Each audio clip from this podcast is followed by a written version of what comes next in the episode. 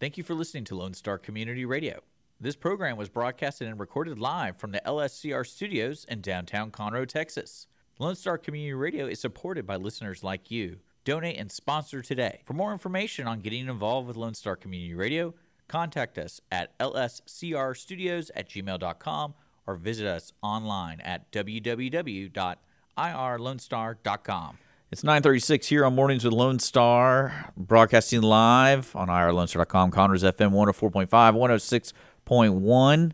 Also, we are going to be on YouTube right now and also Facebook Live because I have a special guest today. Did you know the Montgomery County Hos- Hospital District has paramedics? I didn't even know that. I had no idea they had paramedics. But they also have a paramedic podcast, and I have one of the hosts, Dr. Casey Patrick, in here with me.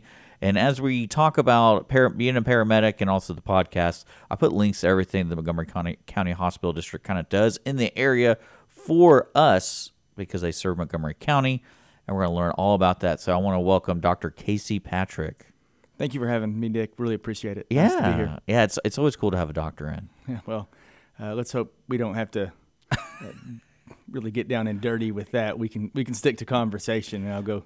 It's one thing I tell folks in the emergency department all the time is that no one really wants to see me because Really? eh, well, if you see me, you're probably having a pretty bad day. Really? I mean, you know, heart attacks and strokes and car wrecks generally aren't people's uh, best day. That's that's, That's my true. Okay, now you know I get it. Now I get it. Yeah, because like what I, I was gonna say, what I, I love about the doctor prefix is the the scope of knowledge because no one really knows. But like, you're a doctor, you have to know. You know everything.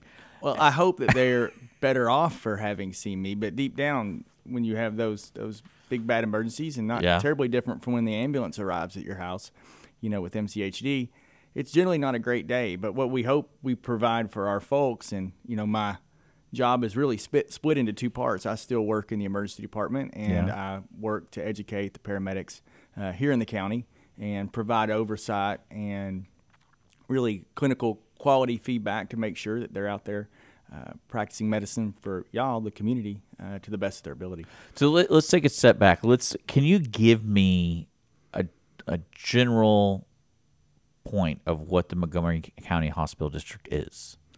Oh, that's that, that's a hard one. My my I can tell you what my role is and Okay. the folks that that I work with because there's some history there and it can get a little bit Well, long. oh, then how about let me try what I th- I Sure. what I know what it is like you provide several services for the county and from what I understand you fill the gaps for certain services uh, like number one being paramedics Mm-hmm. Yes. and ambulances so ranging from emergency calls to scheduled calls transportation things like that like because I know some places like you'll be transported somewhere it's a scheduled one so it's not like an emergency is Yeah, that y'all do we that? Don't, we don't technically schedule calls. We provide 911 Okay. transports. So Okay. if you dial 911 in Montgomery County with an with a medical emergency, Mm-hmm. we're the folks that show up along with our 13 uh, fire department partners. We- Okay. We, are strictly EMS. Uh, the the local fire departments operate under uh, Dr. Dixon and I's medical direction.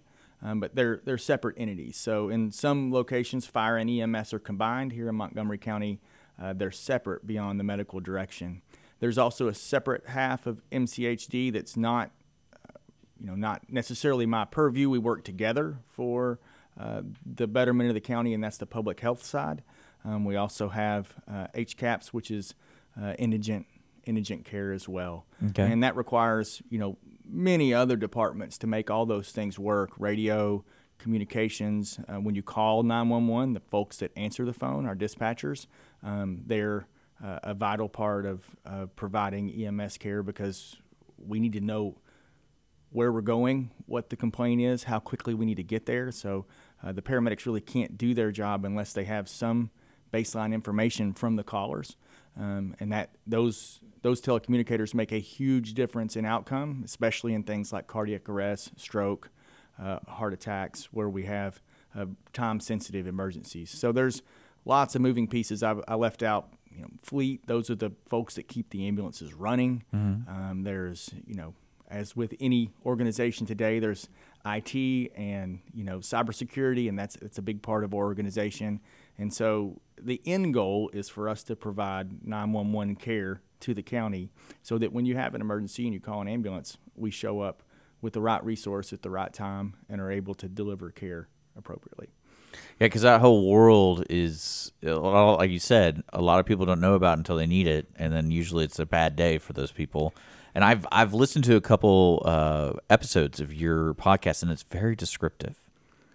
It, it really it gets down because I was like, you know, this is kind of interesting, but then y'all started talking like, are they talking to other medics too? I feel like that's what the show is really for when y'all get into the nitty gritty of it. So, yeah, to talk about the podcast specifically, my role, I've, I've been with uh, the hospital district now for almost seven years. And as an emergency physician um, with EMS specialization, my, I guess, um, area of emphasis is education. It's to try to reach our paramedics, and, and they're a very It's a very educational show for sure. yeah, and it's and it's a wide, uh, varied group of folks. I mean, uh, from age standpoint, from past experience standpoint, from an education standpoint, um, it's really not just a, a one size fits all thing. We really have to try to tailor to adult learning. And so when I started, we sort of went old school with uh, lectures in a classroom with chairs on a scheduled day with some PowerPoint slides and said, hey, you know, we've got we got this guy, Dr. Patrick. He's our new assistant medical director. He's going to provide some some new educational options for y'all, and put a ton of work into it. Went out, polled the medics, say, hey, what do you want to hear about that you're not hearing about? What can we add educationally? And the reception was tepid at best. Uh, we really didn't have the numbers in the seats that we wanted to justify the work that went in uh, on the back. And over six months, a year, it got continually frustrating and not frustrated at the medics, just frustrated that I knew that we weren't maximizing our our goals. We weren't our, our reach wasn't what we wanted it to be. We had the same 20 or 25 medics that showed up each month and there's 200 of them out there working for us. So when you're talking about 10 or 15% reach, the return on the investment's not not great there. And I hopped in my car one day uh, to head home from the office, and I had started one of my podcasts on my phone before I medical podcast before I, you know, before I got to the office, and finally it clicked. You know, if it's Tuesday and I don't have an ER shift and I'm not working in the office at MCHD, the last place I'm going to go on my day off is to sit in a voluntary lecture in a chair especially when you consider that we serve 1,100 square miles. We're the size of Rhode Island here in Montgomery County, and a lot of our medics live, you know, some of them live downtown in Houston, some of them live in College Station that work in the west side of the county. So not everybody even lives in county. So they're not going to drive to administration on the South Loop for a 90 minute lecture. That's just not an efficient use of their time. And it made me realize that I don't consume my continuing education, and I do the same that our medics do. Medicine's always changing and evolving, so you have to stay up to date. But I do it with podcasts. Um, there's several emergency medicine based podcasts that ex- have existed out there for several years that have huge followings. So I went back in the office the next day and s- sat down with our with our clinical chief and medical director and, and some of the leadership team, and I said, I've got an idea. It's crazy. And this was 20. 18 probably 2017 2018 i said we need to do a podcast. I said we can reach the medics where they are on their commute. You know they've all got 20 30 we've all got 20 or 30 minute drives to work. Uh, let's keep the episodes nice and bite sized and let's make this a way to where the medical directors can talk to the paramedics efficiently. So we don't have to go out and talk to each one. We don't have to have a 90 minute lecture where you have to come sit in this chair let's try to reach our medics. And our goals were really, really, um, we set the bar low. We, you know, we, we luckily had one of our, um, one of our clinical uh, specialists that reviews charts in the office. His name's Andy Adams. I have to give Andy Adams all the credit because he knew a lot of audio and podcasting editing because he had some some personal endeavors that, that gave him because I had no idea about what any of this stuff does. And he said, Yeah, I can make you a shopping list. Here's what we need to get. Here's what we need to budget for. Because if we're going to go ask for these things, we have to justify them. And so he had a shopping list that wasn't nearly as expensive as I expected. And sure enough, we were off and running in, I guess, April of uh, 2018, 2019, somewhere around in there. We just celebrated our fourth birthday. We started with two episodes a month, and our goal was entirely to have a paramedic Center podcast where I and the rest of the clinical team, Dr. Dixon, were talking directly to our MCHD medics and really ground based paramedics, not flight medics on a helicopter, um, really 911 system focused medics, not medics that were doing transfers of patients, but you call 911, we show up, here's the Yeah. topics we're going to talk about. And it's really exploded in popularity uh, beyond what we ever dreamt to start. Um, but the bottom line initial goal has still been met as well. So it's really a pretty cool thing because we get a lot of feedback and a lot of interaction both regionally around the country, even internationally, from medics, EMS medical directors, EMS leaders, folks saying, Hey, we heard you talk about this protocol. Can you share it? But the best part for me still is that when I'm walking in the office or when I'm working in the emergency department or I'm out in the field with our medics, I love more than anything when our medics say, Hey, I listened to the podcast about X, Y, or Z, and I had this patient the other day. Let's talk about it. Because that's really the goal was to try to have that jumping off point to talk about medicine with our paramedics and then to educate from there. So it's been really, uh, you know, professionally for me, a very fulfilling and, um, you know, I could take a lot of pride in what we've what we've put out. We put out two episodes per month for the first four years. Um, that was a pretty decent load of of just tasks and work, and we got up over a hundred. and We're up over 150 episodes now, and we decided, sort of as a method to maintain our our consistency and longevity to back to one a month. So if you're a listener or watcher out there on YouTube, you'll notice that we're uh, it back just a tad so that we can keep the momentum forward and not run out of information. Yeah, because uh, I know I put the link to the YouTube channel for the for the I guess the Montgomery County Hospital District, but it also has the podcast on there because there is a video version of the podcast, and it's it's that's what I've been listening to, and it's interesting because y'all do talk about firsthand cases that are real and the dynamics that happen in that specific case because not every case is the same. And that's where I that's where I saw it's like oh this is this is for paramedics because this is educational. This is something that you're not going to be able to learn from a, a slide or a book. It's like no hey this is what happened this month. This is something interesting that occurred while we were administering you know medical needs.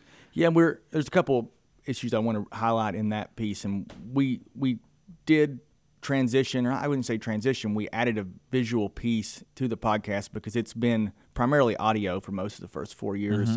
And our PIO Misty Willingham uh, had an idea that I wasn't super on board with first, and I wouldn't say super on board with. I just didn't think anybody would watch.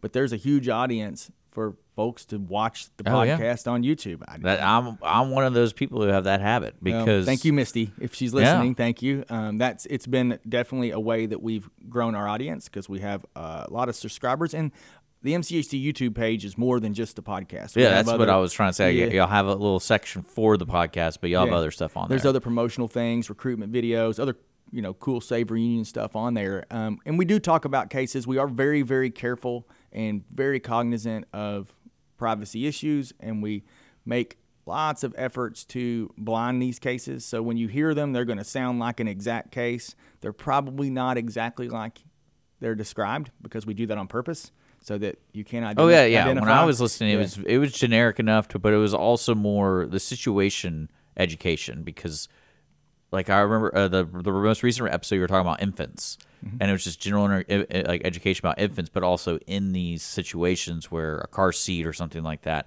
it's like okay, well that's very specific, and Mm-hmm. I bet that happens all the time, and we try to combine it. I mean, there's there's always going to be a place for a nuts and bolts anatomy, physiology, pharmacology. Here's this drug. Here's the dose. Here's how it works. A very classroom based lecture type discussion, and we have those. Uh, we also have uh, more interview type uh, episodes where we'll have uh, medics, experts, regional, national folks come on and talk about their projects or their uh, points of interest. Um, those are those are part of our episode group, but we've really found from a feedback standpoint, both from our medics and listeners elsewhere, they really like it when we talk about cases. And I think in, in medicine, that's pretty common. Case based learning is a is sort of a, a big piece to medical education, you know, the foundation of that. And uh, one of the, the really uh, places that we've mined a lot of good stuff from over the last 18 months, two years is, and I don't know, I remember the conversation. I'm not sure. I'd say it was probably some combination of, of Dr. Dixon and I realized, like, hey, we both work in the county here in the emergency departments here in Montgomery County. We take patients from our MCHD medics in the other part of our world and the other part of our job. That's a really, really ripe area to explore because you know our paramedics that we're training are bringing us sick patients into the ED. We're getting that patient changeover. We're taking over that patient and then assuming care for the next 60, 90 minutes, two hours, and we get the lab results, we get the x-rays and the CAT scans and all the things that the paramedics wonder about because that's, you know, that's the sort of the, the holy grail for all of us in emergency medicine is the paramedics bring the patients to us and wonder, hey, what happened? How'd they do? Mm-hmm. Well, when I admit the patient to the trauma surgeon as an emergency physician, I also wonder, hey, how'd that person do? And so what we've tried to do with our cases is to extend that continuum of care. So, hey, here's what the medic saw. Here's what we saw when we took over. Let's talk with the listeners about how that affected the patient's care all the way through. And we you know we try to talk about the big topics traumas strokes heart attacks um, you know special populations like like like pediatrics and mm-hmm. and uh, you know infants and neonates. Those are those are high risk. We try to hit things that are we also have i mean the dynamics of the county too because you have the lake and mm-hmm. i imagine there's a lot of 911 calls on the lake over the year and then you also have the rural areas where people are working outside or working with heavy machinery and especially all the I, I, don't know what to call it, not construction jobs, but kind of like warehouse jobs. Just yeah, and, and that, it, that's a perfect lead in. That's where I was going to go. Like time of year is really really mm-hmm. big for us. So this this this last week uh, we were involved with some some heat emergency mm-hmm. education uh, over at over Joe's Italian um, with our crews and our fire part fire department partners, our law enforcement partners. So we How'd try to make that it parking lot. Uh, well, it was it was hot. I, I, think I was so sweaty it just like squeezed in yeah. with the uh, just like extra grease. Um, but we we try to make it relevant. So if there's a measles outbreak, we may talk about measles, and we've done that in the past. With COVID, we did a lot of as that fluctuated and rode the roller coaster of the pandemic. We tried our best to give our medics and the public who are listening as much best evidence we had on that day, yeah. which was which was uh, difficult. I don't really want to go back there. Yeah, um, we don't um, have to talk about yeah, that. Just, I what I'm more curious about is because you guys been around. I want to say for over two decades, mm-hmm. right? Yep. And it was something that because I it always was something that a lot of people who moved to the area or have been living in the area had no idea what what it is. They're like, what is the Montgomery County Hospital District? What what? Because I I only understood is it's an ambulance. That's what it is. Well, it encompasses EMS, it encompasses public health, yeah, and it encompasses HCAPS, which is the the indigent, um, uh, basically health health insurance health assistance program.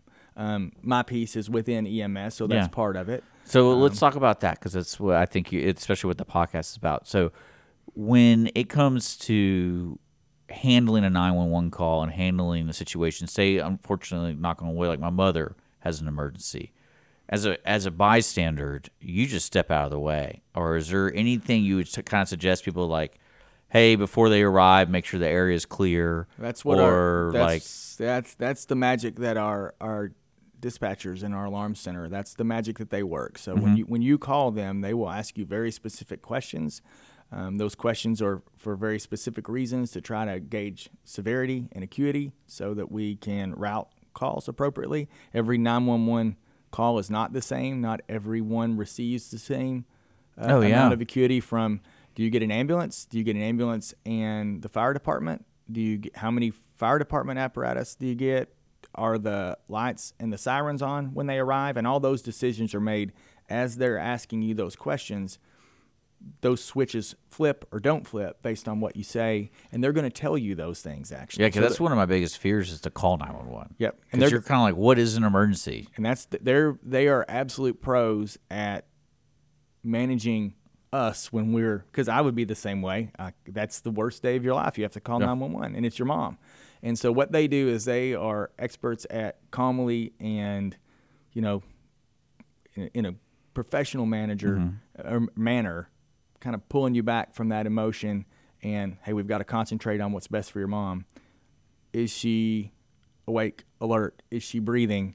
And they go right down the list of questions, and eventually they're going to get to um, our, you know, ambulance is on the way.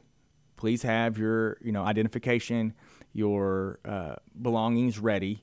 Uh, have the doorway cleared. Yeah, what- have the yeah. have the pets locked up. They're they're going to get in those sort of things, but just globally, yeah, we want to have space for the stretcher to be able to get as close as possible to the patient. We don't want to. We can't fight with you know barking dogs. Well, when you said Joe's, I was like, man, how the heck do you like that parking lot has like a one way in? we just did the little si- the side on the I guess what would be the uh, south side of the of the parking lot. Yeah. We we did a little heat exposure experiment that um, really showed the danger of, of heat. But um, once we arrive on scene, back to your your mom, um, they'll have given you some of those instructions. But then our our medics are definitely going to want to talk to family and bystanders, Yeah. dep- especially depending on whether or not the patient can speak for themselves.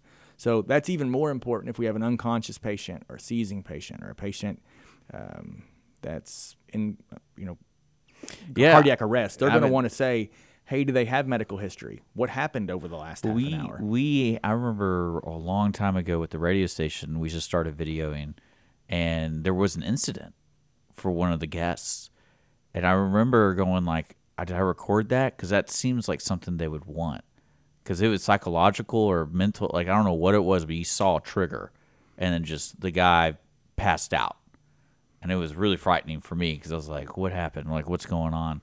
Uh, but I know it helped long term with the with the care of that patient and that like you said like as an EMS you got 90 minutes with this person to figure as much as you can and then you pass them on or her on Yeah, I mean, and, and that's that's me in the emergency department. Mm-hmm. Sixty, ninety 60, 90 minutes, two hours. You know, our, our paramedics may have, you know, 30 minutes, 20 minutes, depending on the transport time to the That's hospital. nuts. And our goal is really twofold. We want to collect as much information as possible so that we have a great story, but we also have to extricate and get to the hospital. We, we don't want to be on scene for extended periods because we're limited in the fact that we can't do lab work. so I bet you guys hate the uh, medians put on 105 105 traffic has been uh, a, a pain for sure over the over the past uh, several several weeks months. That's not been anyone's favorite. So well I'm just I can just imagine you guys trying to U-turn or trying to turn around in any situation on 105 and you're like all right guys this and that's yeah that's that's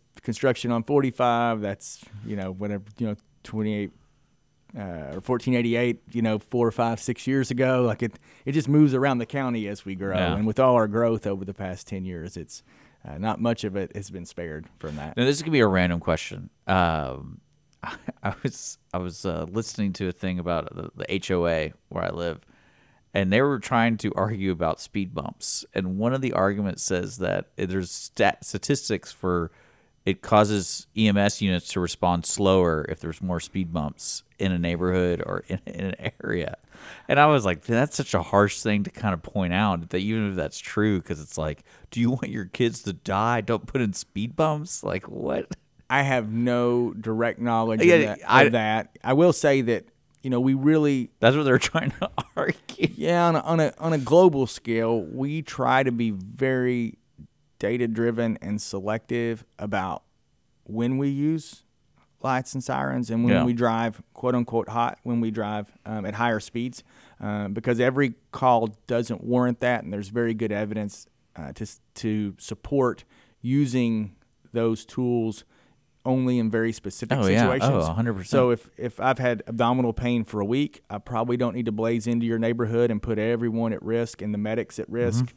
Um, with lights and sirens and my foot to the floor on the gas pedal. We do need to use uh, those tools when we have time sensitive situations. So, uh, severe trauma, Like a wreck or strokes, something. Yeah. heart attacks, things where those seconds matter.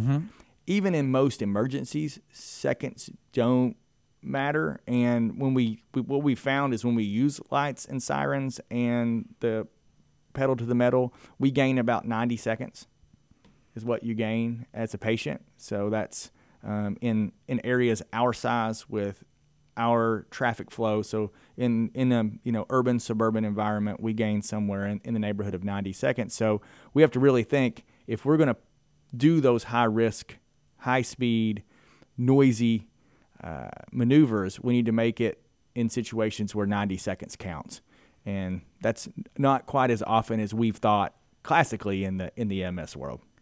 Well, I'm sitting here talking to Dr. Casey Patrick. Uh, he's from the Montgomery County Hospital District. Unfortunately, it's 10 o'clock.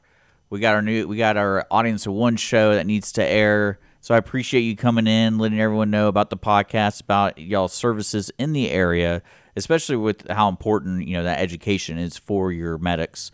And it sounds really uh, sounds like a cool podcast because I listened to it. I encourage people to check it out. I did put links for everything that the Montgomery County Hospital District does here for the county. And so if you're interested in learning more, especially if you're looking for a job, I put a link at the very bottom called paramedic paramedicjobs.org. So I think that's kind of an important thing because you guys are always looking for for uh, healthy and hardworking people, right? Absolutely, and I would be remiss if I didn't thank the administration, uh, the board, uh, my uh, clinical team at MCHD for all the support they've given me. The podcast wouldn't be uh, possible without a lot of behind the scenes uh, help and support. And so, thank you to all those folks. So we're gonna uh, jump right into audience of one to continue the uh, programming today for Lone Star Community Radio.